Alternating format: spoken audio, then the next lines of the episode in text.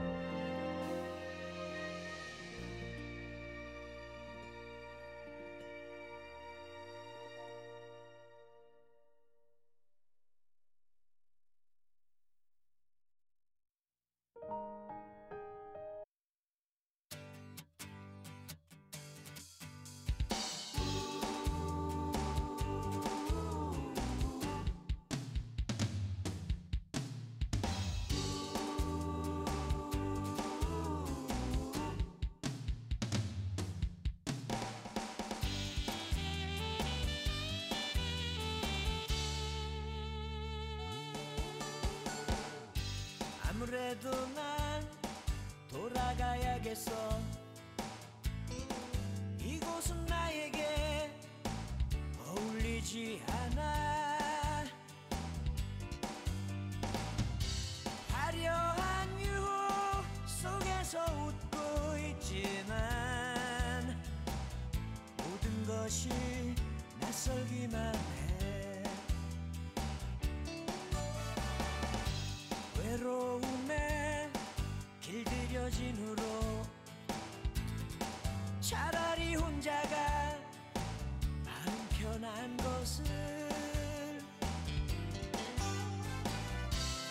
着你。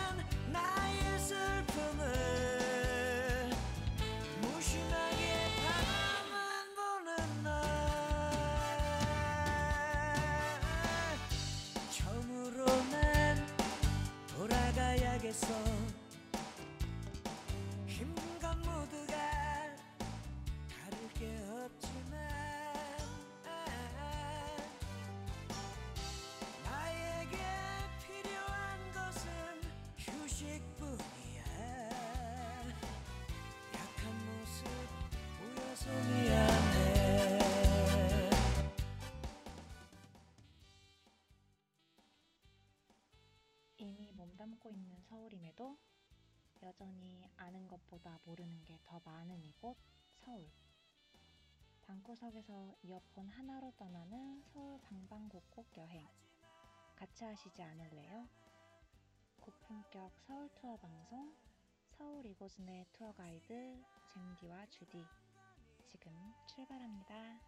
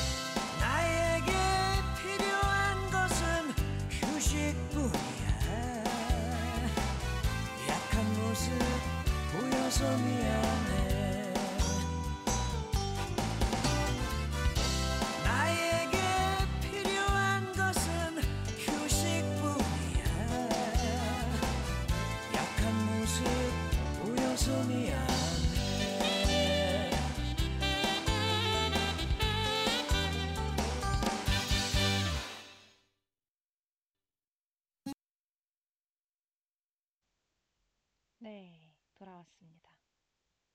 네, 안녕하세요. 아, 이게 묘하게 좀 떨리네요. 어, 되게 떨려요. 지금 잘 나가고 있는 거겠죠?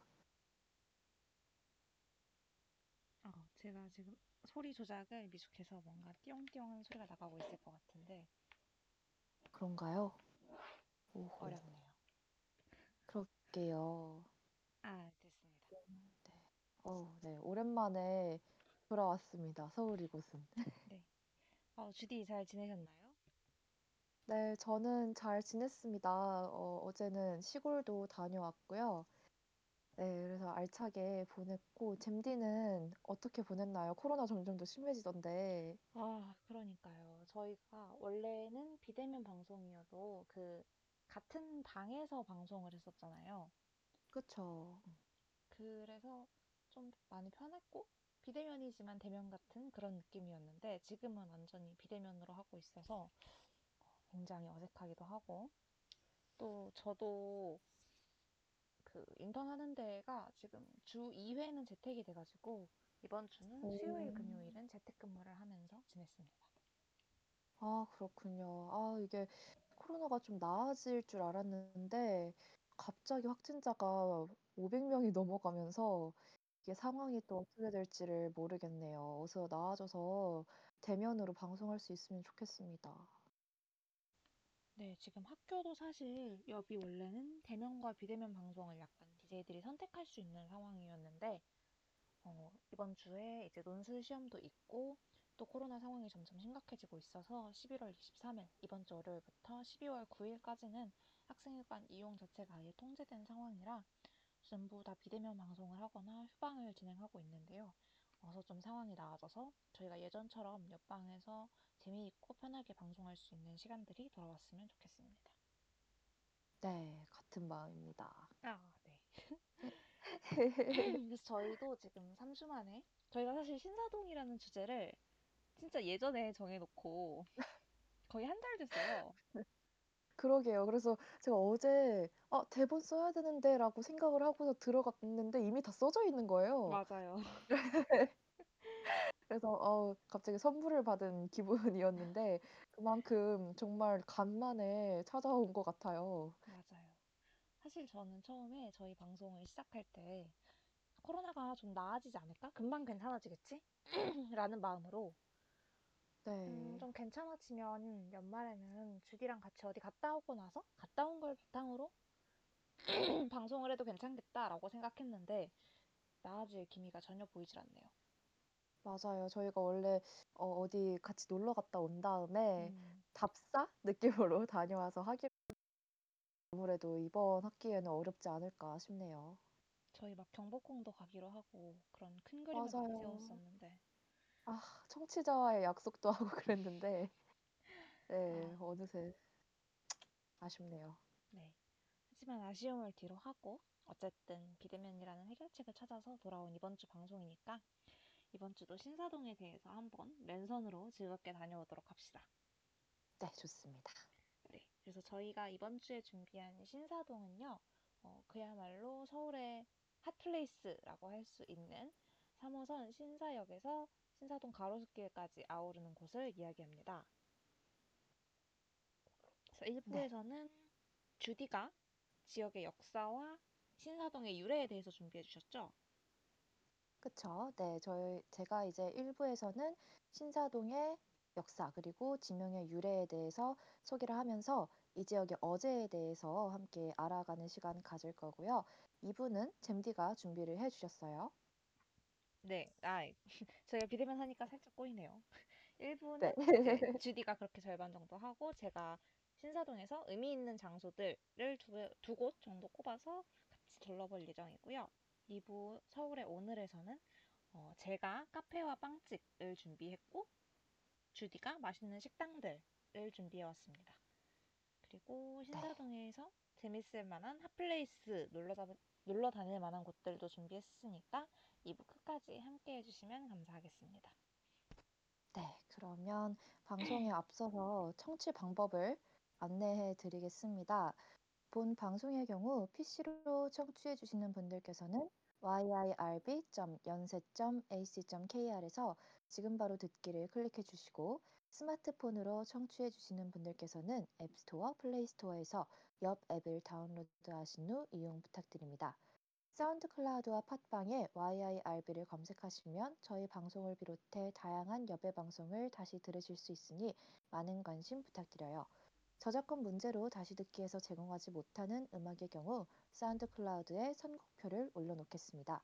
더불어 열분 이번 학기 안전하고 즐거운 방송을 위해 마이크를 주기적으로 소독하고 모든 DJ가 마스크를 쓰고 방송을 진행하고 있습니다. 사회적 거리를 지키며 안심하고 들을 수 있는 여비 되기 위해 항상 노력하겠습니다. 네, 오늘도 멋진 주디의 아나운싱 잘 들었습니다. 네, 그러면 그러면 네, 1부 시작곡 듣고 서울의 어제 시작해 보도록 할까요? 네, 좋습니다. 1부의 시작곡은 잼디가 선곡을 해주셨네요. 네, 제가 준비한 버스커버스커의 동경소녀 듣고 돌아오겠습니다.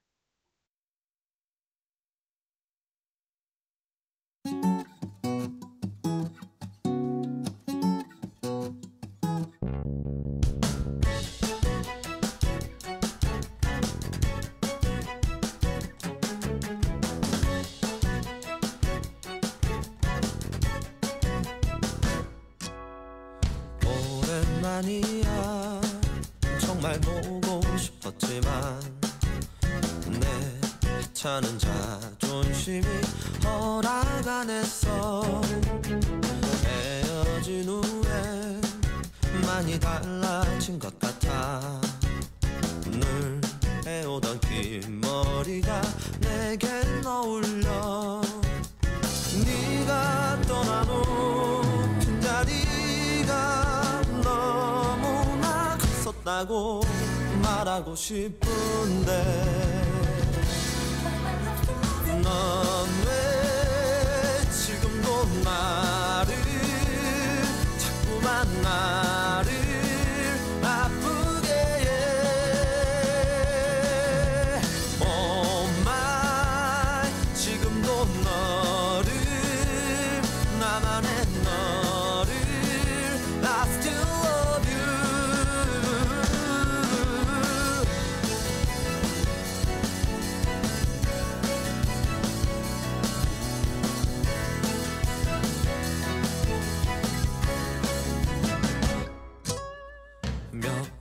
번씩이나 전화를 하려 했었지만 네 곁에 선 그 사람이 맘에 걸렸어 느낄 수 있어 이제 많이 편해 보여.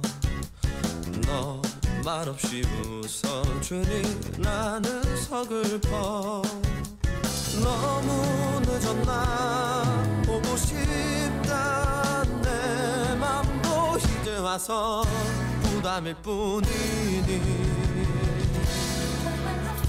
넌왜 나를 자꾸만 나를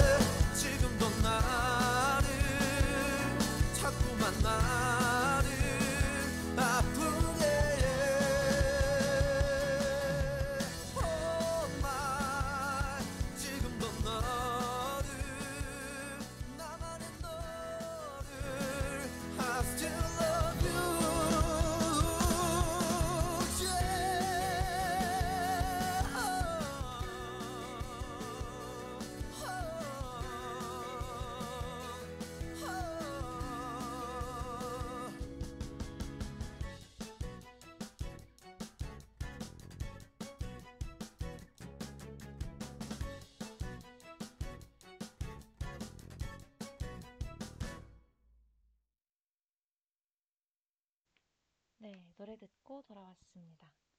제가 네. 이 곡을 선곡한 이유는 사실 맨 앞에 있는 가사 한 개 때문이었습니다. 뭐죠? 오랜만이야, 정말 보고 싶었지만. 네. 오늘 혹시- 방송하는 게 너무 오랜만이어가지고 제가 주디에 대한 네. 마음을 담아서 이렇게 준비해봤습니다. 아, 아 이렇게 랜선으로 고백을 당하니까 아, 심장이. 두근거리네요. 네. 아, 네. 아, 직접 잼디를 보고 아, 좀 이렇게 고백을 받으면 참 좋겠다는 생각이 들지만 네, 이렇게 오늘 우리가 온라인으로 비대면으로 방송을 함에도 서로 호흡을 잘 맞춰서 해 나가 보도록 합시다. 네, 네, 좋습니다. 그럼 네, 1 부의 전반부는 이제 저 주디가 지역의 신사동의 역사와 이름의 유래를 설명드리도록 할게요. 그리고 후반부에는 아까 말씀드렸다시피 잼디가 어, 의미 있는 장소들을 소개해 드릴 것입니다. 그러면 네. 어, 신사동의 역사에 대해서 한번 봅시다. 어, 신사동이 서울에는 두 곳이 있죠. 아, 하나는 맞아요. 은평구, 네, 은평구에도 신사동이 있더라고요. 그리고 오늘 이야기할 곳은 강남구에 있는 신사동입니다. 어, 강남구에 위치한 신사동의 신사라는 지명은 두 지역의 이름이 합쳐진 것이에요. 하나는 여기가 한강 근처죠. 한강 근처에 모래밭이 있기 때문에 그 모래 사자를 쓴 사평리입니다. 그리고 음, 다른 지역은 이 사평리 근처 한강 쪽에 있는 마을인 한강 새마을 이곳의 이름을 따서 만들어졌다고 해요. 일제강점기인 1925년 대홍수로 사람이 살 수 없게 되자 모든 주민이 동쪽으로 이주를 하여서 형성한 새로운 마을이라는 뜻으로 새마을이라고 불렀다고 해요. 그리고 이 새마을을 한자로 바꾸면 새로운 마을, 신촌이 된 것이죠. 음, 그래서 이 저희 잠실 네. 얘기할 때 나왔던 그 홍수인가요? 아, 맞습니다, 잼디. 바로 그거예요. 네. 그 을중년 대홍수. 네, 그 정말 홍수입니다. 엄청난 일이었군요. 네. 정말 그 한강 일대에 있는 지역은 전부 이 시점을 기점으로 해서 어, 상당한 격변을 겪은 것 같아요. 그래서 이 지역도 역시 신촌이 형성이 되어서 이 신촌의 신, 그리고 앞서 말씀드린 사평리의 사가 합쳐져서 사가 되었다고 합니다. 네. 그래서 아까 잼디가 말했는데 저희가 지금까지 여러 지역을 살펴봤는데 모두 이 을중년 대홍수의 영향을 받았던 것 같아요. 그리고 신촌이라는 곳도 생각했던 것보다 훨씬 더 많네요. 그러게요. 여기도 신촌이라고 불리다가 이제 신사라는 지명이 된 건데 아무래도 신촌이라는 의미 자체가 뭔가 새로운 마을이라는 뜻이어서 음, 조금 여기저기 신도심 같은 데 많이 붙이지 않았나 싶네요. 네. 그래서 이 지역도 역시 이 신촌의 이름이 남아있는 곳이고요. 원래는 이 신사가 경기도 광주시에 소속이 되어 있다가 홍동구로 들어가고 마지막으로 현재 강남구로 편입이 되어서 네, 지금까지 이르렀습니다. 그래서 참고로 그 아까 은평구에도 신사동이 있다고 했잖아요. 거기에 사자는 절사자라고 합니다. 네, 그래서 이렇게 지명에 대해서 살펴봤는데, 어, 저희가 약간 신사동 하면 그 신사숙녀할 때 그 신사를 떠올리게 되는 경우가 많은데 실은 이러한 역사가 담겨 있는 곳이었습니다. 음. 그리고 이제 다음으로는 신사동 지역의 본격적인 역사를 한번 짚어볼 건데요. 어, 이 지역은 최근에 들어서 개발이 되면서 핫해진 곳이 아니라 고려시대 때부터 교통의 요충지였습니다. 오. 그래서 네, 사평원이라는 곳이 있었다는 게 바로 그 증거라고 해요. 이 사평원이 무엇이냐면 원이라는 것 자체가 그 약간 여관인데 공적인 임무를 띠고 이제 지방에 파견되는 관리나 상인 등 공무 여행자에게 숙식 편의를 제공하던 공공 여관이라고 합니다. 결국에 나라에서 명해서 만들어진 곳들이라고 할 수 있죠. 어, 해서 고려나 조선시대 때 지방으로 출장하는 관원이나 과객들이 이용하도록 전국의 주요 길목에만 설치한 숙박시설이 바로 원이라고 합니다. 그래서 이 사평리에 있는 원은 사평원이고요. 현재 이태원 있잖아요. 그것도 이 원에서 나온 지역 이름이라고 해요. 어, 그래서 이태원도 그렇게 외국인들이 조금 많이 모여 살 수 있는 여건이 됐을까요?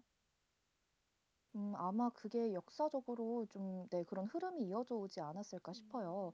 음. 이것도 교통의 요충지이고 사평원이 있다 보니까 많은 여행자들, 네, 공무원들이 드나들기도 했고요. 어, 근처에 장터랑 주막들도 자연스럽게 많이 형성이 됐다고 해요.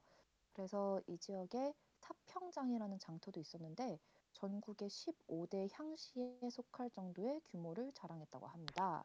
그래서 뭐 현재 간장게장 골목 이런 먹자 골목이 형성된 것도 여기서 기원했다고 볼 수 있다고 하고요.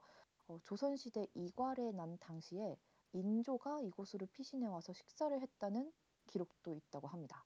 네, 그래서 아마 과거에 이런 원이 있던 지역들은 어, 사람들도 많이 모여들고 했기 때문에 지금까지 그런 흐름이 이뤄, 이어져 오지 않았을까 하는 생각도 듭니다. 그래서 이제 이 근처가 한강이었기 때문에 나루터도 있었는데요. 어, 사평원의 나루터에 지금의 복잡거리는 신사의 모습이 아주 오래전부터 이어져 왔음을 알 수 있죠. 지금의 한남대교 자리 한강가에 새말 나루터라는 나루가 있어 강 건너 한남동의 한강 나루와 이어졌고 서울 사람들이 남쪽 지방으로 갈 때 아주 오랜 오래전부터 많이 이용했다고 합니다. 그리고 우리가 어, 이제 수능 공부하면서 자주 뵀던 고려의 문장가인 이규보 이분이 사평원 누대에서 보니 천척의 배들이 뱃머리를 나란히 하고 늘어서 있다라고 노래까지 하였을 정도로 그곳에는 수많은 배들이 항상 깔려 있던 지역이었다고 합니다. 그래서 그때부터 어, 조선 후기까지 상업이 상당히 번성하는 지역이었다고 해요. 근데 아까 이제 잼디도 놀랐지만 1925년 을충년 대홍수로 인해서 이곳이 그저 텅 빈 모래벌이 되어버렸고 주민들은 다시 새마을을 형성해서 농업 위주의 생활을 영위하다가 1960년대 이후에 개발이 진행이 되면서 어, 그때의 그런 새마을의 흔적은 사라지고 다시금 번창하는 지역으로 개발됐다고 합니다. 굉장히 신사도 우리나라 역사에 따라서 흐름을 많이 겪은 곳이라는 게 느껴지네요. 네, 그러게요. 이곳은 물론 예전부터 좀 지금의 모습처럼 많이 번화한 곳이었긴 했지만 결국엔 일제강점기 그 시기를 지나면서 어, 다른 지역들처럼 개발 이전에는 약간 네, 좀 낙후된 지역으로 어, 잔존해 있다가 지금은 다시 네, 상당히 예전의 모습을 다시 되찾았다고 볼 수가 있겠습니다. 네. 그러면 어떻게 해서 강, 어, 신사동 지역이 조금 가라앉았다가 지금처럼 성장할 수 있게 되었는지는 제가 준비한 의미 있는 장소에서 조금 더 알아볼 수 있을 것 같아요. 어, 네. 그러면 어, 잼디가 준비해 주신 그 의미 있는 장소와 개발 과정들을 보기 전에 중간 곡을 하나 듣고 오실 건데요.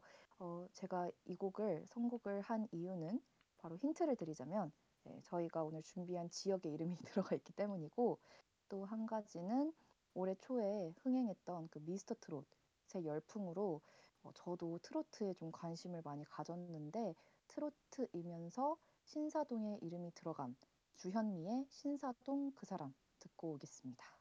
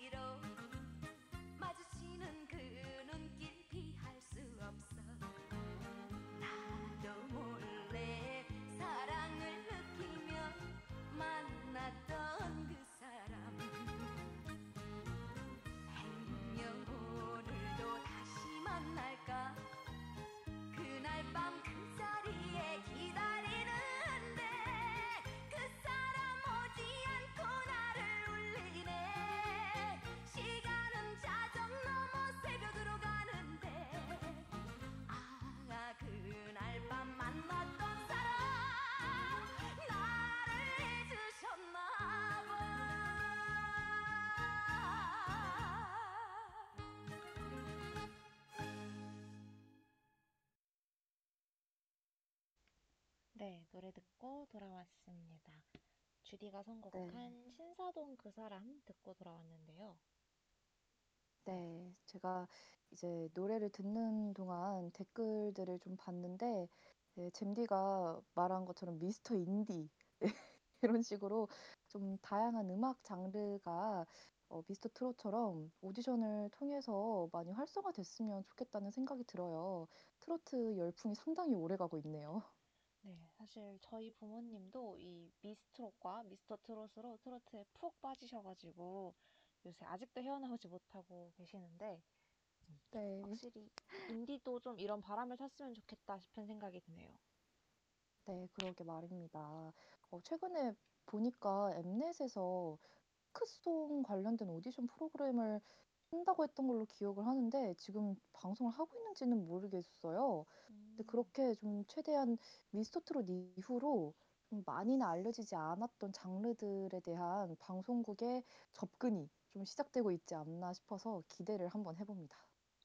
그리고 이건 장르에 대한 오디션은 아니지만 어, 최근에 모 방송사에서 이제 좀 유명하지 않은 가수라든지 한 번 떴는데 그 이후에 재기하지 못했던 가수들을 모아서 어, 새롭게 좀 재기할 수 있는 발판을 주는 오디션 프로그램을 하고 있는 클립을 봤는데 거기에 그 스카이캐슬을 부르신 가수도 막 나오시고 저희가 짤로 많이 아. 쓰는 이미셸 씨들도 나오셔서 어, 굉장히 많은 오. 보석들이 세상 이곳저곳에 숨어 있구나 하는 생각이 들더라고요. 아 정말 다행입니다. 그거 저희 어머니께서도 상당히 즐겨 보시던데 네 앞으로도 그런 유형의 프로그램이 많이 등장했으면 좋겠네요. 네 이 어. 어 이거 약간 그 신사동도 과거에 빛을 보다가 잠시 중간에 약간 주춤했다 개발을 통해서 다시 이렇게 네 등장을 하게 됐잖아요. 잼디가 소개할 것도 이거랑 연관을 짓지 않을까 이 지을 어 수 있지 그쵸. 않을까. 네. 한번 어 개발의 역사 잼디를 통해서 살펴보겠습니다. 네, 그러면 제가 가로수길에 대해서 짧게 소개하면서 어, 신사동 1 1990년대 후반 개발의 역사를 들려드릴게요. 음, 가로수길은 어, 이제 신사동에 위치해 있는 길인데 사실 가로수길의 범위가 굉장히 넓기 때문에 딱 여기가 가로수길이야 라고 찍기 좀 어려운 것 같아요. 주디는 혹시 가로수길 자주 가시나요? 저는 어 작년까지만 해도 자주 안 갔다가 올해 옷이랑 쇼핑 이런 쪽에 관심을 가지면서 꽤 자주 가는 것 같아요. 아무래도 이곳이 어 아까 잼디가 말한 것처럼 범위가 굉장히 넓은데 그곳이 모두 다양한 편집샵이나 뭐 옷가게 이런 것들로 둘러싸여 있어서 저는 쇼핑하러 자주 갑니다. 네, 저는 사실 가로수길을 작년에 처음 가봤는데 되게 이름은 뭔가 막 삼림육 가능하고 이럴 것 같지만 실제로는 소비의 중심 그리고 쇼핑 번화가이죠. 그래서 보통은 그 신사동 아 신사역 인근의 번화가를 전부 가로수길이라고 통칭하지만 정확한 위치는 기업은행 신사동 지점에서부터 신사동 주민센터까지 이르는 650m 구간을 의미한다고 합니다. 음. 오늘날의 가로수길은 이제 1960년대 강남 개발에서 그 역사가 시작하는데요. 잠시만요. 아. 음. 네. 가로수길에 어 그 지점이 이렇게 딱 정해져 있는 거를 오늘 처음 알았어요. 네, 원래는 이제 그쪽에 그냥 은행나무로 가로수로 많이 심었으니까 여기를 그냥 다 가로수길이라고 부르자라고 하다가 이제 도로명을 정리하면서 이전에는 뭐 도산대로 이렇게 불리던 몇몇 장소들을 통합해서 정리해서 가로수길이라는 정식 명칭으로 정했다고 합니다. 음.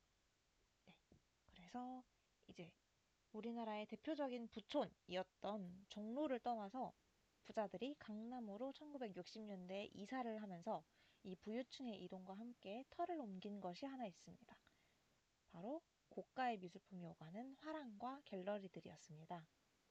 원래는 이 화랑과 갤러리들이 종로 근처에 있는 인사동에 밀집해져 있었는데요. 이 강남 개발과 함께 부자들이 보통 이런 고가를 많이 사기 때문에 신사동의 가로수길로 이사를 하게 됩니다.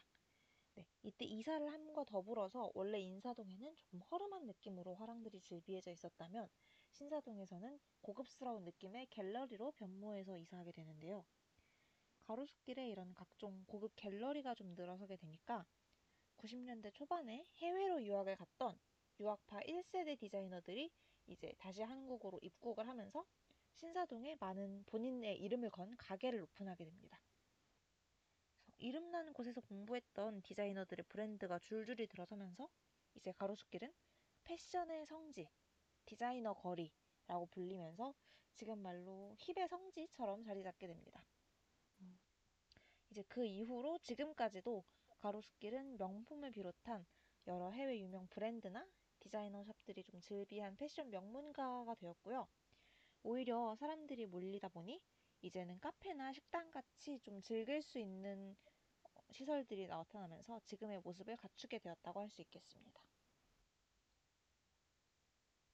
그러면 아 저는 이제서야 이해가 가는 게 전 처음에 이제 가로수길이 쇼핑의 성지라고 불려서 '아 나도 이제 옷을 사러 가 봐야겠다.' 해서 딱 갔는데 생각보다 뭔가 어 대학생들이 편하게 살 수 있을 만한 옷들보다는 뭔가 유명 브랜드 좀 맞아요. 고가의 그런 옷가게들이 좀 더 많이 즐비해 있어서 약간 당황을 했던 기억이 나요. 근데 이 고급 갤러리부터 시작해서 어 해외파 디자이너들이 여기에 이제 다 잔뜩 들어서게 됐다는 걸 듣고 보니 이제서야 그 광경이 좀 이해가 되기 시작했습니다.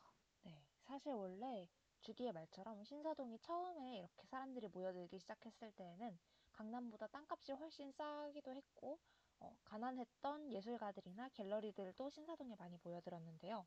이런 고급화를 꾀하기 시작하면서 땅값이 급- 급격하게 올라가서 이 예술가들이 지금의 삼각지 지역이나 홍대 예술거리로 이사하게 된 젠트리피케이션의 어, 하나의 예시라고도 볼 수 있겠네요. 음 네 그렇네요. 그리고 이제 이렇게 좀 많이 사람들이 모이게 되니까 카페나 식당도 자연스럽게 발달을 하게 됐다는 것도 네 새로운 사실이었고 저는 가로수길에 원래 쇼핑하러 갔다가 생각보다 카페랑 식당이 많아서 그거 좀 많이 구경하다가 왔던 기억이 나거든요. 네. 그래서 이거 관련된 것들은 또 2 부에서 저희가 잔뜩 좀 살펴보면 좋을 것 같습니다. 네, 맞습니다. 사실 가로수길은 저희가 쇼핑하기엔 굉장히 고가의 느낌이 있어서 꺼려질 때도 있는데 설명드린 것처럼 이렇게 유학파 디자이너들이 조금 많이 찾아오다 보니 가격대가 올라가게 됐고 지금은 애플 스토어 가로수길 매장처럼 그야말로 외국 브랜드들이 한국에 처음으로 입점하는 그런 시작점이라고도 볼 수 있겠어요. 네, 그래서 음. 강남과는 많이 가깝지만 어, 주로 회사나 주거지가 많은 강남에 비해서 어쩐지 쇼핑몰이 더 많은 가로수길의 모습이 이제는 조금 이해가 되는 것 같습니다. 네. 네, 그러면 제가 신사동에서 이제 또 의미 있는 장소를 어디를 살펴보면 좋을까 고민을 좀 하다가 한 가지 더 데리고 왔는데요. 혹시 어 어, 네. 주디는 신사동에 가서 그 신사동 가로수길 있는 쪽에서 벗어나 보신 적 있나요? 어 저는 웬만해서는 그 안을 벗어나지는 않았던 것 같아요. 항상 쇼핑몰이나 카페, 식당 이런 데를 따라서 다녔기 때문에 바깥은 생각해 보니 가본 적이 없네요. 네, 저도 신사동에 가면 그 가로수길 거리만 즐겨도 너무 시간이 다 가지 않나? 하면서 거기서만 놀았는데 이 신사동에 숨은 명소가 있다고 하는데 바로 도산공원입니다. 네, 음. 1973년에 개원한 이 공원의 이름은 우리가 잘 알고 있는 독립운동가 도산 안창호 선생의 호에서 유래했는데요. 실제로 안창호 선생과 부인 이혜련 여사가 잠들어 있는 곳이라고 합니다. 이제 공원 아. 안에는 안창호 기념관과 같이 좀 의미 있고 공부를 할 수 있을 만한 장소도 가득하고요.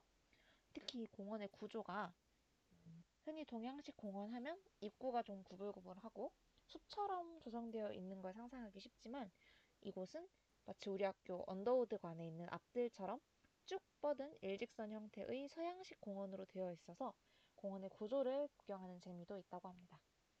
음. 그리고 이 인근에는 어, 또 신사동과는 다른 분위기의 맛집이나 가볼 만한 장소도 많아서 우리가 알고 있는 신사동 가로수길을 꼭 쇼핑하는 장소로만 생각하기에는 많이 아쉬울 정도라고 하네요. 어. 아 여기가 그러면은 안창호 선생의 뭔가 단순히 뭐 흔적 이 정도가 아니라 이곳에 아예 잠들어 계시다고 하니 어 상당히 여기가 역사적으로도 의미가 있는 곳이겠네요.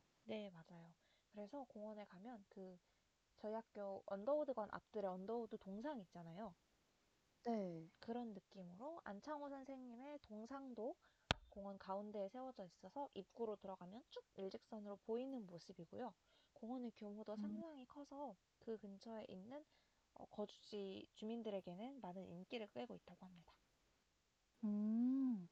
네. 그러면은 어 단순히 뭔가 신사동 이 가로수길이 뭔가 막 상당히 개발이 된 핫한 이런 플레이스만을 띠고 있는 것이 아니라 그런 역사적인 공간도 함께 자리하고 있어서 아 이 부근에 놀러 가면 다양한 재미를 느낄 수 있겠네요. 여기 도산공원도 꼭 한번 가 봐야겠다는 생각이 들어요. 네, 저도 이거 조사하다 보니까 도산공원 꼭 가 보고 싶다는 생각이 막 새록새록 들더라고요. 네. 네. 그 예전에 무슨 무한도전이었나? 거기서도 도산 안창호 선생에 대해서 한번 자세히 다뤘던 적이 있어서 그때 더 어 이런 역사에 흥미를 가지게 됐었는데 어 네 저도 이번 기회에 꼭 한번 가 봐야겠습니다. 네, 좋습니다. 그러면, 그리고 사실 이 도산공원은 근처에 가면 굉장히 가볼 만한 장소들도 많은데, 이곳들도 저희 2부에서 만나보기로 하고요. 그러면 2부로 넘어가기 위해서 제가 준비한 노래 한 곡 듣고 돌아올게요.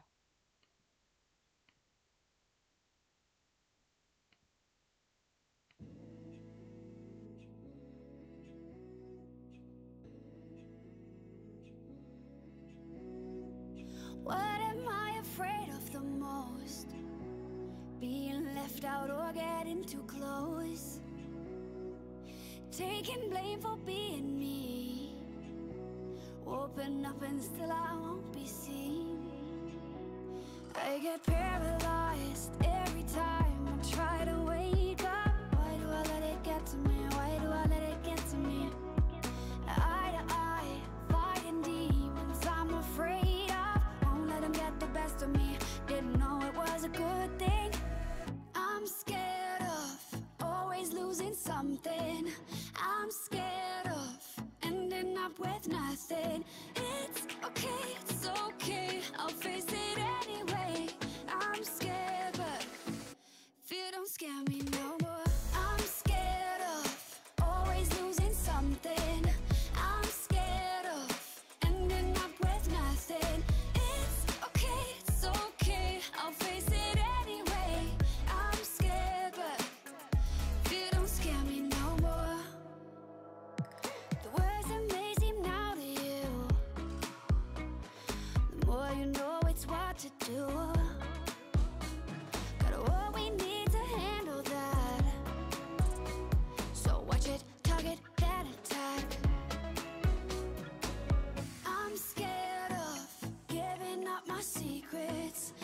I'm scared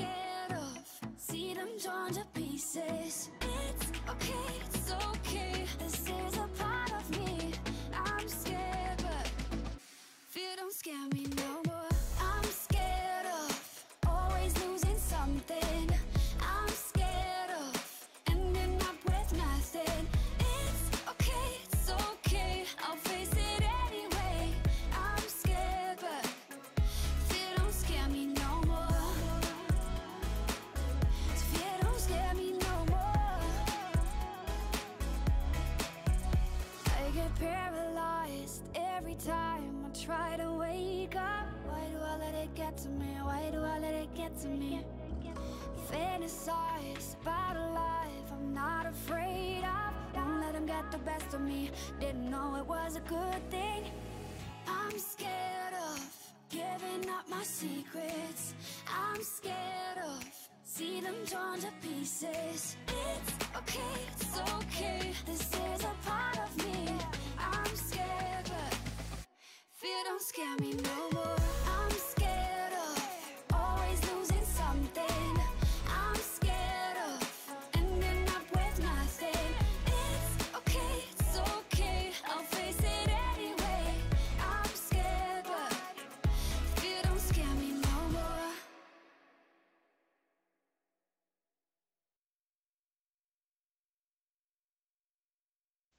네, 노래 듣고 돌아왔습니다. 제가 준비한 레나 마이어 란드루트의 Scared 듣고 돌아왔는데요. 어, 이 노래를 이제 선곡한 이유 중 제일 주요한 거는 사실 편집샵에 가면 많이 나오는 노래들 중 하나인데 제가 신사동에 있는 어떤 편집샵에 갔다가 이 노래를 듣고 딱 꽂혀가지고 제가 원래 곡 검색을 잘 안 하는데 그 자리에서 곡 검색을 해가지고 찾아서 어, 자주 한 번씩 듣는 노래고요. 이 노래만 들으면 그때 딱 쇼핑할 때 느낌이 생각이 나서 어딘지 막 돌아다니고 있는 생각이 납니다. 어우, 잼디 얘기를 들으니까 되게 공감되는 게 저도 뭐 예를 들어 코엑스나 아니면 가로수길 이런 편집숍에 가면 꼭 그렇게 하나씩은 노래를 건져오는 것 같아요. 그 노래 검색하는 기능을 그럴 때 주로 사용을 하는 것 같아서 딱 이 노래 들었을 때도 어, 이거 혹시 편집숍에 나오는 그런 노래인가 싶은 생각도 들었어요. 아, 네, 맞습니다. 확실히 좀 그런 쇼핑하는 곳들을 많이 돌아다니면 엄청 빠르진 않은데 또 듣고 있으면 신나는 하지만 가사를 알 수 없는 외국 노래들이 많이 나오잖아요. 그런 네, 노래들 그쵸. 중에서 취향을 발견할 때 정말 짜릿한 느낌이 있습니다. 네. 그러면 그 짜릿함을 한번 이 잼디가 준비한 추천 카페와 빵집 소개를 통해서 이어가 보도록 할게요. 네. 2부의 서울의 오늘에서 추천 카페와 빵집은 제가 준비를 했는데 제가 두 곳 정도의 카페를 찾아왔습니다. 먼저 첫 번째로 소개해드릴 곳은 사실 많이 유명해서 청취자분들도 알고 계시는 곳일 수도 있는데 바로 아우어 베이커리입니다. 주디는 아시나요? 오. 저는 이거를 어떻게 아냐면 가본 적은 없는데 그 유튜브 먹방 중에 어, 여수 언니 정혜영이라는 분이 계세요. 혹시 아시나요? 오, 전 처음 들어봤어요. 아, 정말요? 네. 그분의 먹방을 저는 되게 어, 자주 보는데 네. 그분이 사랑하시는 빵이 바로 이 베이커리 빵이라고 들었어요. 그 아, 더티 초코인가요? 네, 맞아요. 아, 네. 그래서 알게 된 빵집인데 어, 지금 봐서 상당히 반갑습니다. 아, 맞아요. 저도 오늘 그 더티초코 이야기를 할 생각인데요. 이제 이 어, 아우어 베이커리는 제가 앞에서 말씀드렸던 도산공원 근처에 위치해 있는 맛집입니다. 물론 음. 가로수길 지점도 있지만, 네, 도산공원 근처에 있는 도산 본점이 조금 더 유명하다고 하네요. 음. 음, 이곳은 이제 식당인 아우어 다이닝과 붙어 있는데 굉장히 고급스러운 맛이지만 몸에 죄책감이 느껴질 정도로 달고 기름진 빵들로 어. 사람들을 유혹하고 있습니다. 네, 아, 그래서 베스트, 그러면 이거, 네, 이 네, 아, 아우어 말씀하세요. 다이닝도, 네, 아우어 다이닝도 같은 그건가 보네요. 같은 브랜드. 네, 그 아우어라고 하는 브랜드에서 같이 운영하고 있는데요. 어, 그래서 식- 보통 이제 점심이나 좀 낮 시간에는 베이커리가 북적이고 저녁 시간에는 다이닝을 이용하시는 분들이 훨씬 더 많다고 합니다. 음. 그래서 이 아우어 베이커리의 베스트 메뉴는 어, 티라미수 크로와상과 방금 주디도 말했고 저도 먹어본 적이 있는 뺑우 쇼콜라에 초코를 겹겹이 쌓은 더티 초코라고 합니다. 어, 이제 저는 이 더티 초코를 도산동 지점은 아니고 한남동 지점에 가서 먹었었는데 진짜 딱 첫 입에 그 당이 너무 많이 올라와서 머리가 띵한 아, 느낌 아시나요? 그 정도예요? 엄청 진했나 봐요. 정말 진하고 초코가 많고 근데 정말 맛있어요. 그래서 너무 맛있고 달아서 깜짝 놀랐고 제가 정말 아는 사람들은 다 아는 초코 덕후예요. 이제 오, 주디도 저희 집에 와서 그때 초코 과자를 한번 사오신 적이 있는데 네. 그래서 제가 정말 초코 들어간 걸 다 좋아해서 웬만한 빵들은 다 먹어봤는데 그럼에도 불구하고 기억에 남는 초코였습니다. 네. 와, 그 정도인가요? 정말. 아, 저 지금 너무 먹고 싶은 이유가 최근에 저 원래 초콜릿을 그렇게까지 좋아하지 않았는데 최근에 갑자기 초코에 빠져서 아이스 초코를 거의 매일 마시고 그때 제가 잼디 집에 ABC 그 초코 과자 그거를 네. 사갔는데 요즘 그거를 박스째로 사 놓고 집에서 먹고 있어요. 그래서 아, 더더욱이 이 더티 초코 너무 먹어보고 싶네요. 네, 더티초코 정말 맛있었고, 또 초코를 조금 싫어하시는 분들이라면 이 아워 베이커리에 가면 찢어 먹는 작은 큐브 식빵을 파는데 저는 그것도 굉장히 맛있었어요. 그래서 그게 아, 또 아메리카노 같은 커피와 조합이 상당히 괜찮았기 때문에 초코가 조금 부담스러운 분들이시라면 이 찢어 먹는 식빵 너무 강추드립니다. 아, 정말 이곳에 가면 빵을 그냥 쓸어 와야 될 것 같다는 생각이 들어요. 그 제가 본다는 먹방 유튜버 그 여수 언니 정혜영 네 그분도 이 베이커리의 빵들을 정말 잔뜩 사서 항상 드셨던 것 같거든요. 그래서 이 집을 제가 알고 있었는데 아, 잼디도 직접 가봤다고 하니까 다음에 저도 꼭 가봐야겠습니다. 네, 그리고 저희 채팅으로 두들두들님이 안즈나서나 초코 생각이랑 비교하면 몇 초코 정도 초코한가요? 라고 해주셨는데 사실 제가 요새는, 그러니까 대학에 오고 나서는, 어, 이제 살찌는 게 조금 무섭기도 하고 해서 초코를 막 옛날처럼 막 들이붓고 이러진 못했어요. 그래서 좀 아쉬움도 있는데, 저는 고등학교 때는 진짜 초코를 그야말로 몸에 들이부어서 그 고3 때 스트레스 받거나 막 뭐 공부가 잘 안 되거나 이럴 때 항상 그 ABC 초콜릿을 까먹었거든요. 어, 그래서 그것 때문에 살도 엄청 많이 찌긴 했지만 그걸 정말 쉴 새 없이 먹어가지고 항상 네. 이제 집이나 기숙사에 몇 봉지씩 쌓아놨던 기억이 납니다. 아, 그러면은 그, 그, 낮게 그 봉지가 항상 이렇게 산더미처럼 쌓여 있었겠네요. 네, 그걸 이제 버, 그게 진짜 하나하나 까먹으면 쓰레기가 많이 나오거든요. 맞아요. 고등학교 때는 그 항상 제 책상 옆에 개인 쓰레기통이 하나 있었어요. 아, 날마다 그걸 비워야 를 했고, 네, 아, 진짜 많이 먹었던 것 같긴 하네요. 아, 그런 초코 덕후님께서 이렇게 강추를 하실 정도면 더티 초코가 엄청나게 맛있나 보네요. 네, 아, 진짜 맛있었고, 저는, 어, 약간 과장 조금 더 하자면, 더티 초코가 시중에 파는 초코빵 탑5 안에 든다고 자부할 수 있겠습니다. 그 정도예요? 네, 와, 정말 추천합니다. 막 그 더티 초코 먹는 그 먹방 영상 보면은 완전 약간 첫 입이 바사삭거리는 그런 식감이던데 네, 약간 맞아요. 그런, 아, 그런 식감이었나요? 아, 그 약간 뺑우 쇼콜라 자체가 그 크로와상 생지를 겹겹이 쌓아서 만든 빵이다 보니까 굉장히 먹었을 때 바사삭 하는 느낌도 있고 위에는 초코 파우더가 올라가져 있어서 이름처럼 예쁘게 먹을 수 없어요. 먹으면 무조건 아, 더럽게 먹어져요. 그러면 어, 잼디 이거 서- 어디서 드신 거예요? 그 카페에서 직접 드신 건가요? 아니면 사 오신 건가요? 사서 집에서 먹긴 했는데 저는 이제 이걸 같이 산 분이랑 집에 와서 같이 먹었거든요. 그래서 네. 서로 이거 먹으면 입에 초코 수염이 생겨요. 그래서 그걸 보고 한참 웃었던 기억이 납니다. 네, 이거는 정말 어, 서로에게 허물 없는 사이에서만 먹어야겠다는 생각이 드네요. 네, 야외 먹방은 별로 추천하지 않고요. 네. 집에서 가족끼리 드시는 걸 강추하고, 네, 네. 그러면 아우어 베이커리를 떠나서 두 번째 카페로 넘어가 보도록 하겠습니다. 네. 네, 제가 이제 빵집을 떠나서 준비한 카페는 그레이 그리스트밀이라고 하는 가로수길 왼편에 위치한 가게입니다. 이곳은 음. 사실 체인이 있는 것도 아니지만 뛰어난 커피 맛으로 굉장히 많은 사랑을 받고 있는 곳인데요. 이곳의 커피 맛의 원천은 진공 포장해서 매일매일 로스팅하는 커피 원두이기도 하지만 바로 이곳의 바리스타 덕분이라고 합니다. 어, 그레이 그리스트밀의 바, 바리스타는 2017년 국가대표로 월드 바리스타 챔피언십에 출전했던 방준배 바리스타인데요.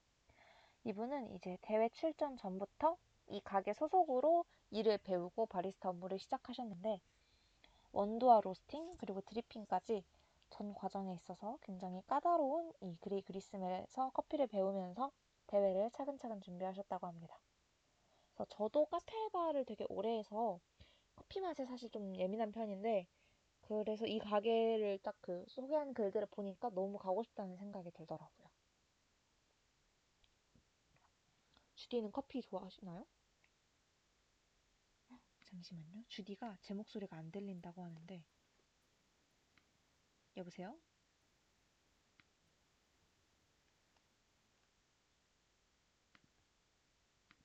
주디 뭔가 말씀해 보시겠어요?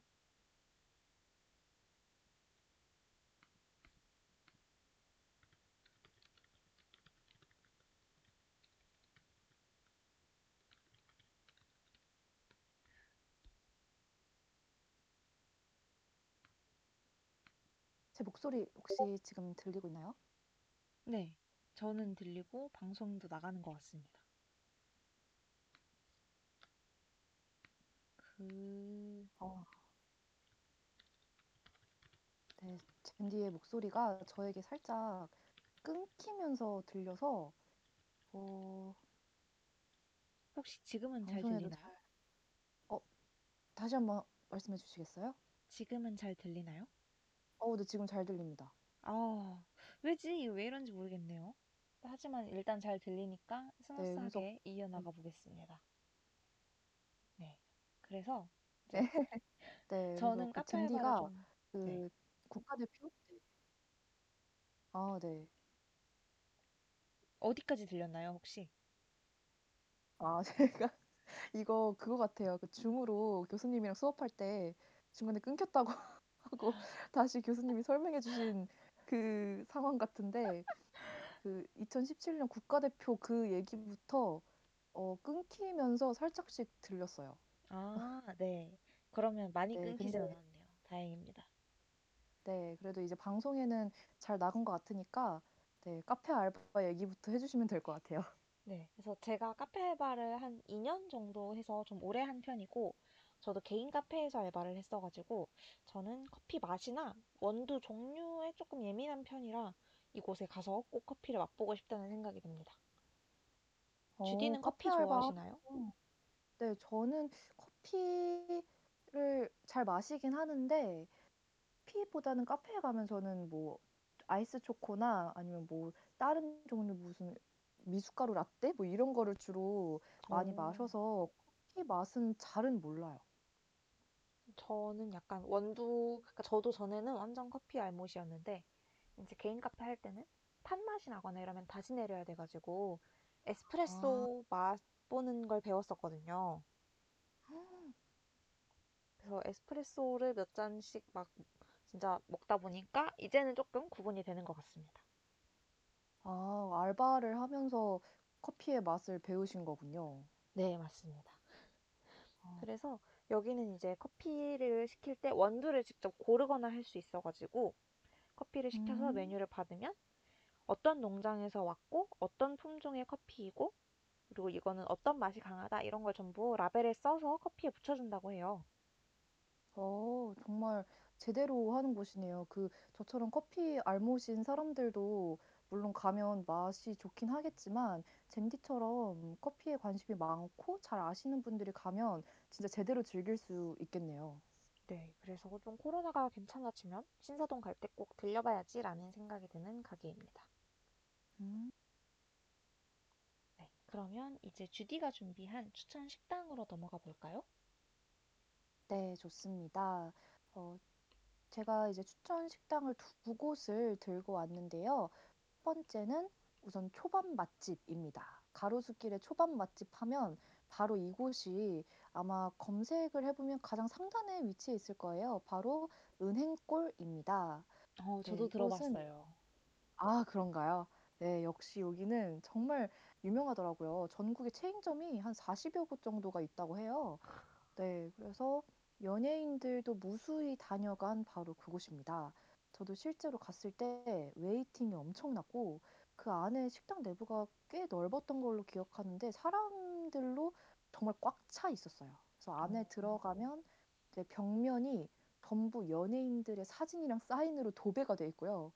어, 그 앞에서 웨이팅을 하다 보면 방탄소년단이 다녀간 맛집이라는 문구가 대문짝만하게 걸려 있을 정도로 아마 연예인들도 상당수가 여기 다녀간 것 같아요. 혹시 잼디는 가봤나요? 저는 전에 가보려고 한번 갔는데 웨이팅이 너무 길어가지고 아 이거는 오늘 안에 못 먹겠다 싶고 음. 그때 배가 너무 고팠어서 수루했던 기억이 납니다.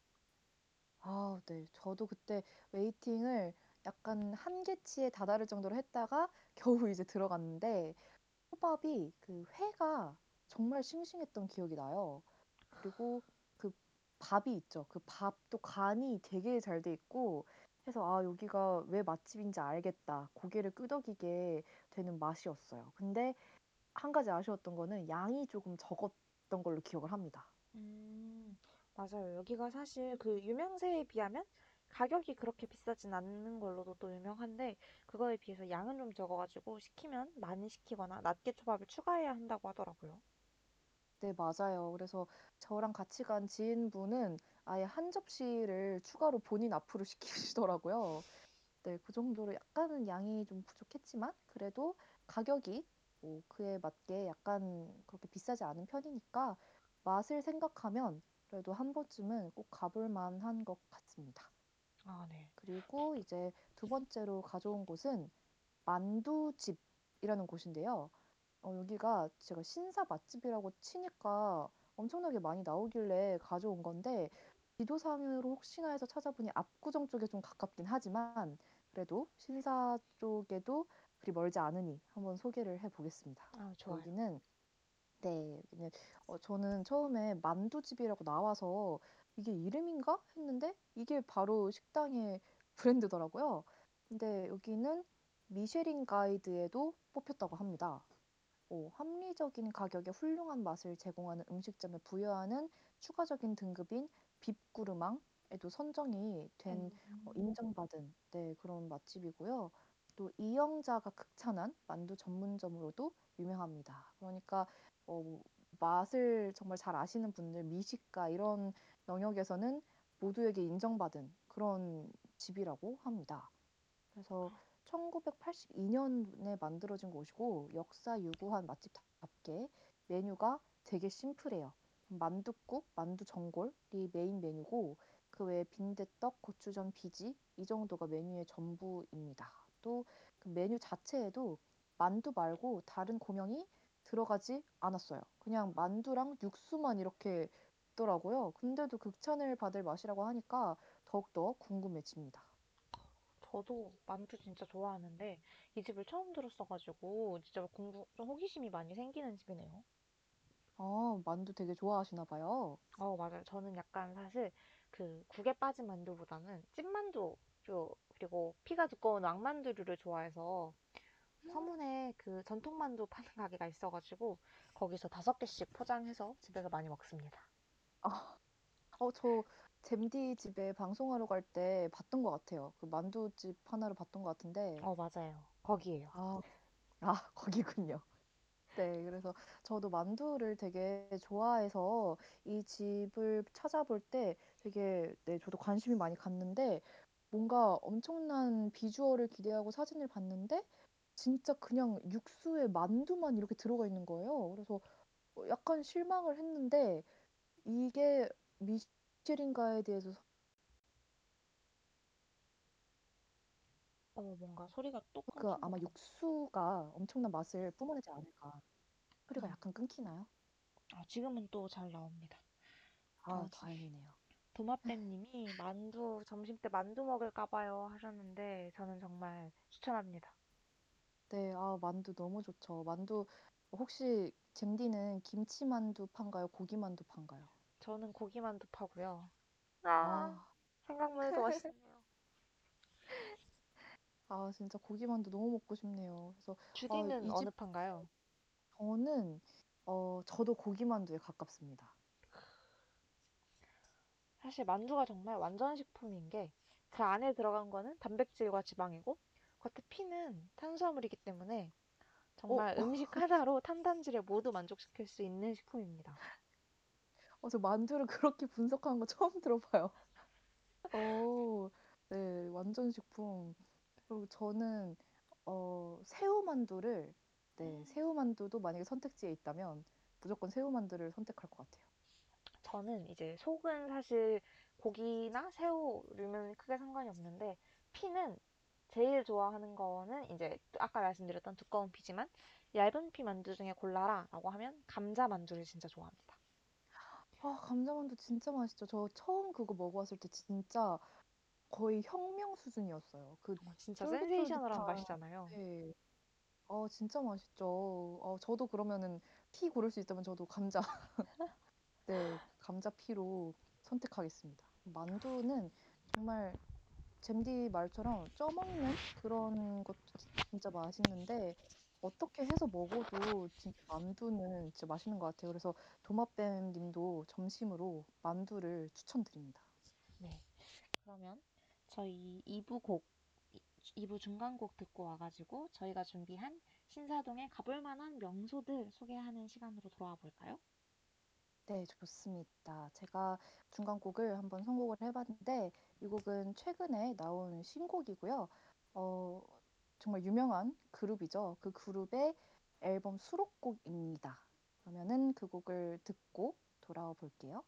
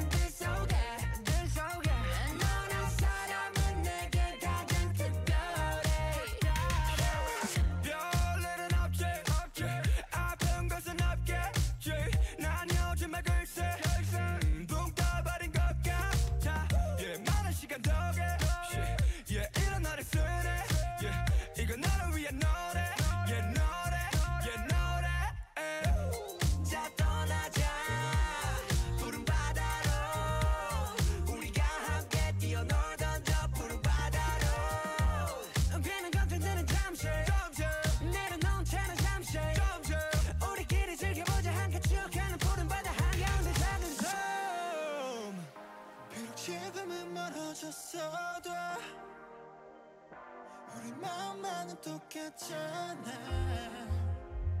내 곁에 네가 없어도 yeah 내 곁에 내가 없어도 yeah 우리 함께인 걸 다 알잖아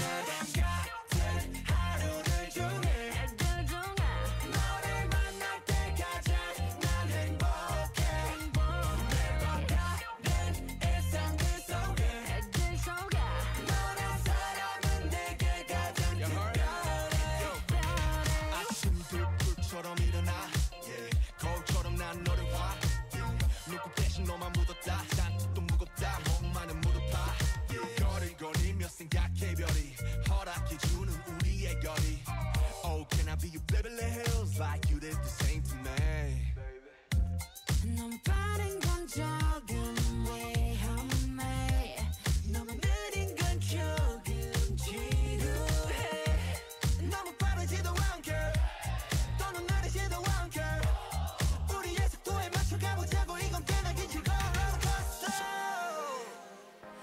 지금은 멀어졌어도 같잖아. 내 곁에 네가 없어도 yeah 네 곁에 내가 없어도 yeah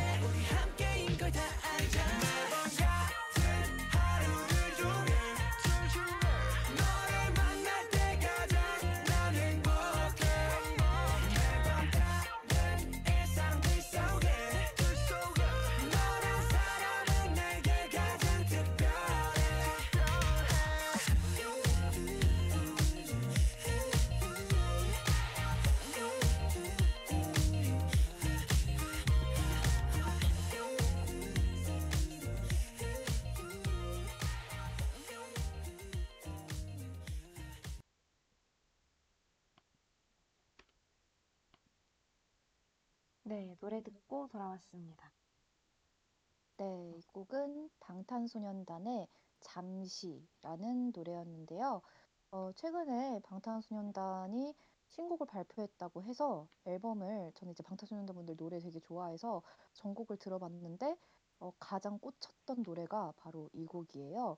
어, 뭔가 최근 들은 노래 중에 멜로디가 심플하면서 따라 부르기 쉽고 그러면서 어, 딱 자극을 주는 노래는 쉽게 못 들어봤는데 이 곡이 후렴구가 되게 간단하면서도 따라 부르기도 좋고 어, 재밌는 그런 멜로디라서 한번 같이 들어보려고 가져와 봤습니다. 네, 저는 이 노래를 사실 오늘 방송 준비하면서 처음 들어봤는데 방탄소년단 분들 노래는 뭔가 되게 댄스곡, 신나는 노래 이런 인상이 박혀 있었는데 이 노래는 분위기가 좀 다른 것 같아서 어, 잘 들었습니다. 네. 그리고 이제 어, 저희가 마지막으로 포토스팟이나 뭐 미술관, 박물관과 같은 어, 가볼 만한 장소를 소개해 드릴 건데요. 어, 먼저 팝업 스토어, 가로수길의 팝업 스토어를 한번 소개해 보려고 합니다. 어, 여기에 이제 지금 아마 방탄소년단 분들의 팝업 스토어가 있었는데 제가 10월, 11월 초에 갔을 때 있었는데 지금도 하고 있는지는 모르겠어요.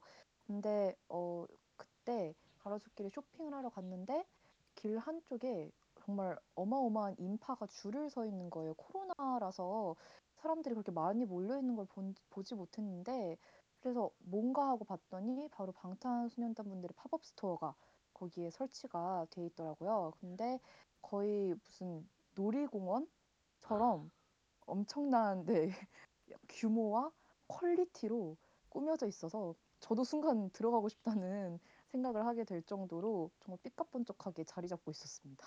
네, 제가 알기로는 아직도 하고 있는 걸로 알고 있고 코로나 때문에 음. 이제 예약제로 운영하고 있는 걸로 알고 있고요. 음. 네. 저도 10월 중 아니구나. 10, 10월 말에 이제 애플 스토어를 갈 일이 있어서 갔는데 그 팝업 스토어가 애플 스토어 있는 그쪽 라인이잖아요. 근데 어, 네. 사람들이 어딘가에 줄을 되게 길게 서 있길래 아니 저건 뭐지? 뭔데 저렇게 줄 서 있지? 라고 지나가면서 딱 보니까 위에 그 방탄소년단 팝업 스토어라는 마크가 딱 붙어 있더라고요.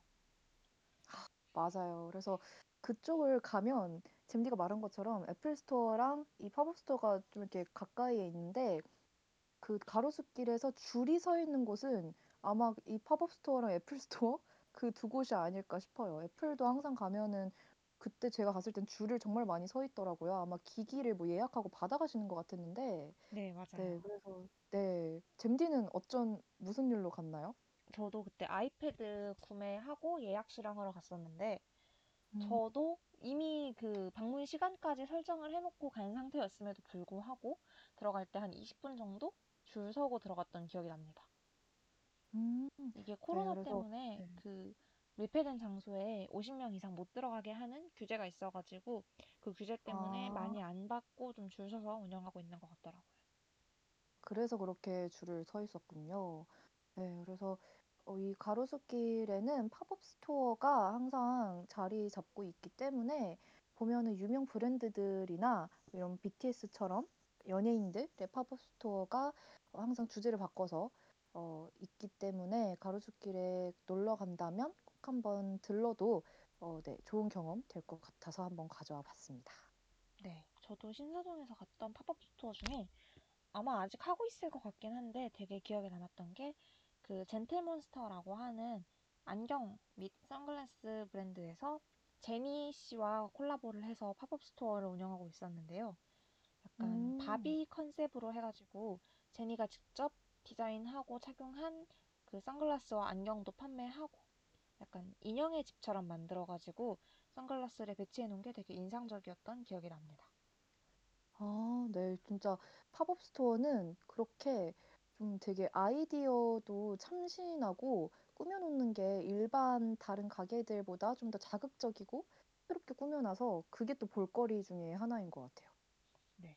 그래서 뭔가 또 신촌에 있는 허- pop-up store들은 그야말로 좀 상품에 집중된 느낌이 많다면 신사동에 있는 pop-up store들은 아예 가게를 대여해서 진짜 컨셉이 있는 컨셉샵처럼 만들어 놓은 게 재밌었던 기억이 좀 납니다. 어우 네.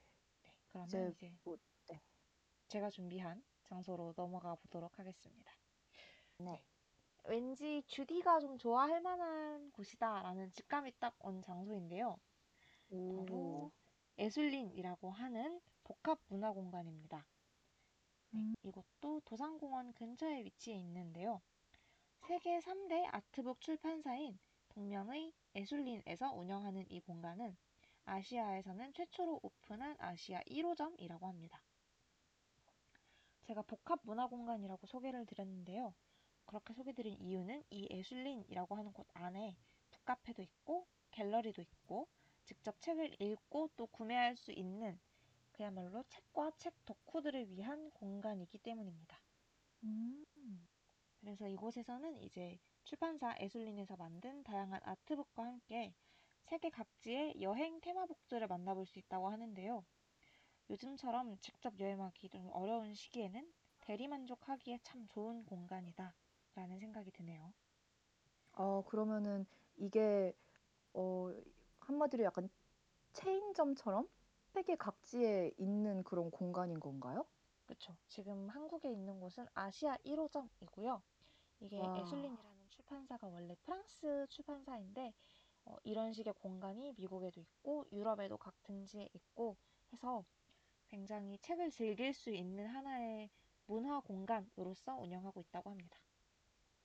어 이거 네 잼디가 말한 것처럼 제가 정말 가면 아마 푹 빠질 것 같은 그런 장소네요. 네. 그리고 또 책뿐만 아니라 candle이나 펜, 다이어리와 같이 소품들도 되게 많이 판매하고 있어서 소품샵을 좋아하는 저 같은 사람들한테도 굉장히 취향 저격일 것 같다는 생각이 듭니다.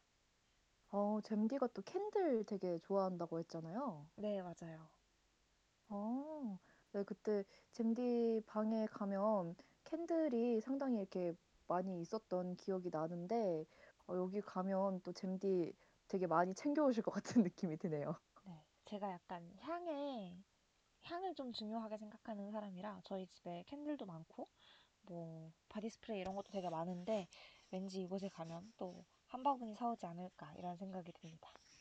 네 그러게요. 아마 저는 가면 그곳의 분위기에 흠뻑 취할 것 같은 생각이 들고 또 잼디가 말한 것처럼 요즘 같은 시국에는 어 해외여행을 갈 수가 없으니까 세계 각지 여행 테마북 이런 거 어 보는 것도 그런 포인트 중에 하나일 것 같아요.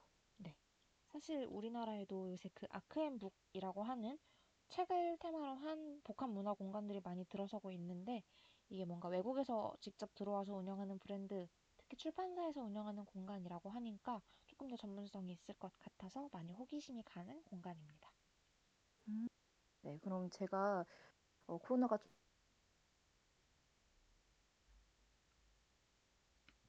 들려드리도록 할게요. 어, 방금 목소리가 또 잠깐 끊겨서 나왔는데 혹시 한마디, 마지막 마디 다시 해주실 수 있나요? 아, 별말은, 별말은 아니었고요. 제가 코로나가 잠잠해지면 네, 여기를 다녀와서 잼디에게 고마움과 함께 후기를 들려드리겠다는 당찬 아. 포부였습니다. 그렇군요. 디스코드가 잠깐 끊겨서 그 코로나가 끝나고 나면까지만 나가가지고 뒷말이 너무 궁금했습니다. 아, 네, 다행이네요. 다시 물어봐줘서 감사합니다. 네, 그러면 저희 2부 엔딩곡 듣고 와가지고 오늘 신사동 방송 슬슬 마무리 해보도록 할까요? 네, 네. 좋습니다. 어, 잼디가 선곡한 엔딩곡. 아, 저 이 노래 진짜 좋아하는데 무슨 노래를 네. 준비하셨죠? 이 노래도 방금 듣고 오신 방탄소년단의 잠시처럼 굉장히 신곡인데요. 악동 뮤지션이 돌아와서 낸 노래 해프닝 듣고 돌아오도록 하겠습니다.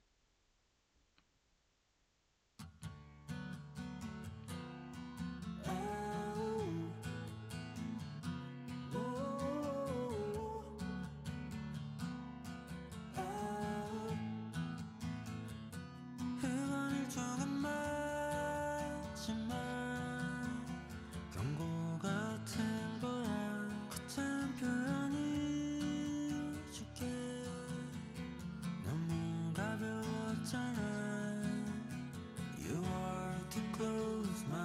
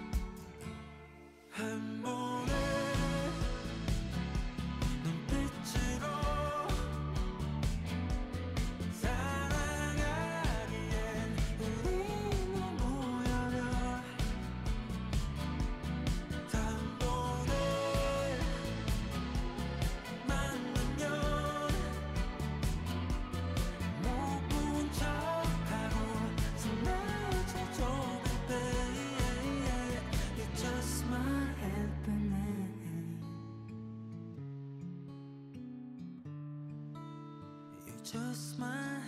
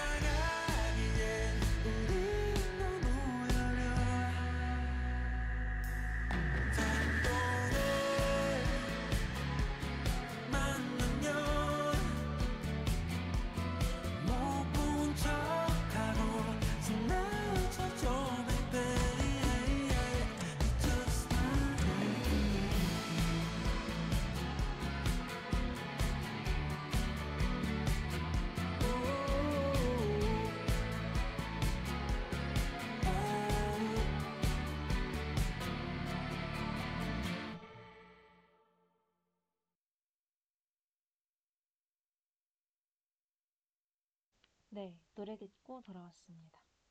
제가 10초 전에 네, 역- 주디한테 말해주기로 했는데 깜빡했네요. 괜찮습니다. 네, 이 악동 뮤지션은 역시나 그 특유의 아련한 감성을 언제나 선사해주는 듀오네요. 네, 그래서 도마뱀님도 저희 노래 나가고 있을 때 헐 악뮤라고 해주셨는데 저도 그 악동 뮤지션 특유의 감성과 목소리 톤 그리고 무엇보다 절절한 그 가사들을 너무 좋아해서 가을, 특히 겨울에는 악동 뮤지션 노래를 좀 많이 듣는 것 같습니다. 네, 그리고 저는 이번 신곡을 듣고 되게 놀랐던 것 중 하나가 이찬혁 씨의 보컬이 어, 정말 날이 갈수록 점점 더 발전하는 맞아요. 느낌이 들어서 근데 되게 놀랐어요. 진짜 그 옛날 케이팝 스타 나왔을 때 영상들만 찾아봐도 이찬혁 씨가 천재적인 작곡 능력은 있지만 보컬이나 랩적인 측면에서 굉장히 많은 트레이더 분들께 지적을 받은 걸 확인할 수 있는데 시간이 가면 갈수록 그리고 이번에 군대를 갔다 오신 이후에 정말 실력이 많이 향상되신 게 느껴지셔서 옛날 노래들을 다시 불렀을 때에도 또 다른 느낌으로 다가올 것 같아서 기대가 많이 됩니다. 네, 맞습니다. 어, 이렇게 좋은 2부 엔딩곡까지 듣고 왔고요. 아, 오늘 방송 혹시 잼디는 어떻게 느끼셨는지 궁금합니다.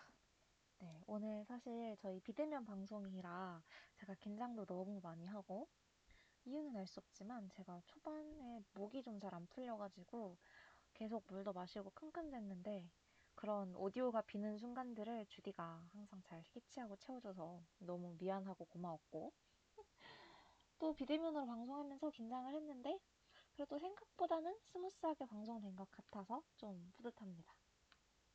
네, 저도 어, 앞부분에서 실수도 되게 많이 하고 어, 잼디 덕분에 다 이게 자연스럽게 넘어가긴 했지만 어, 약간 아무 말 대잔치의 향연인 부분도 많았는데 그래도 네, 잼디가 되게 노련하게 이끌어 주셔서 저도 역시 도움 많이 받았고요. 어, 또 저도 오늘 생각보다 방송이 되게 잘 진행된 것 같고 잼디와의 호흡도 어, 비대면임에도 불구하고 되게 생각보다 잘 맞춰진 것 같아서 회차동 오늘 회차 잘 마무리할 수 있어서 매우 만족스럽습니다. 아, 저희 궁합이야 뭐 찰떡궁합이죠. 아, 맞습니다. 찰떡이죠. 네. 그래서 뭔가 다음 주에도 또 비대면을 하게 될 것 같지만 빨리 코로나가 좀 진정이 돼서 저희가 옆방에서 다시 방송하던 시절로 돌아갈 수 있었으면 좋겠습니다. 그렇네요. 그래서 어, 네, 오늘 그래도 청취자분들도 댓글도 많이 남겨주셔서 같이 방송할 수 있어서 힘이 많이 됐고요. 어, 다음 주에도 잼디와 함께 네, 비대면이지만 방송 잘 해내 보도록 하겠습니다. 네. 그러면 마지막 곡은 주디가 준비해 주셨죠? 어떤 노래인가요? 네, 어, 정말 밴드 문화를 계속해서 이어나가고 있는 명곡의 향연을 보여주고 있는 데이식스의 예뻤어 라는 노래로 마무리해 보겠습니다. 네, 저도 정말 좋아하는 노래인데요. 마지막 곡 들려드리면서 저희는 물러가겠습니다. 오늘도 함께 해주셔서 주에 감사합니다. 다음 주에 네, 봐요. 감사합니다. 다음 주에 봐요.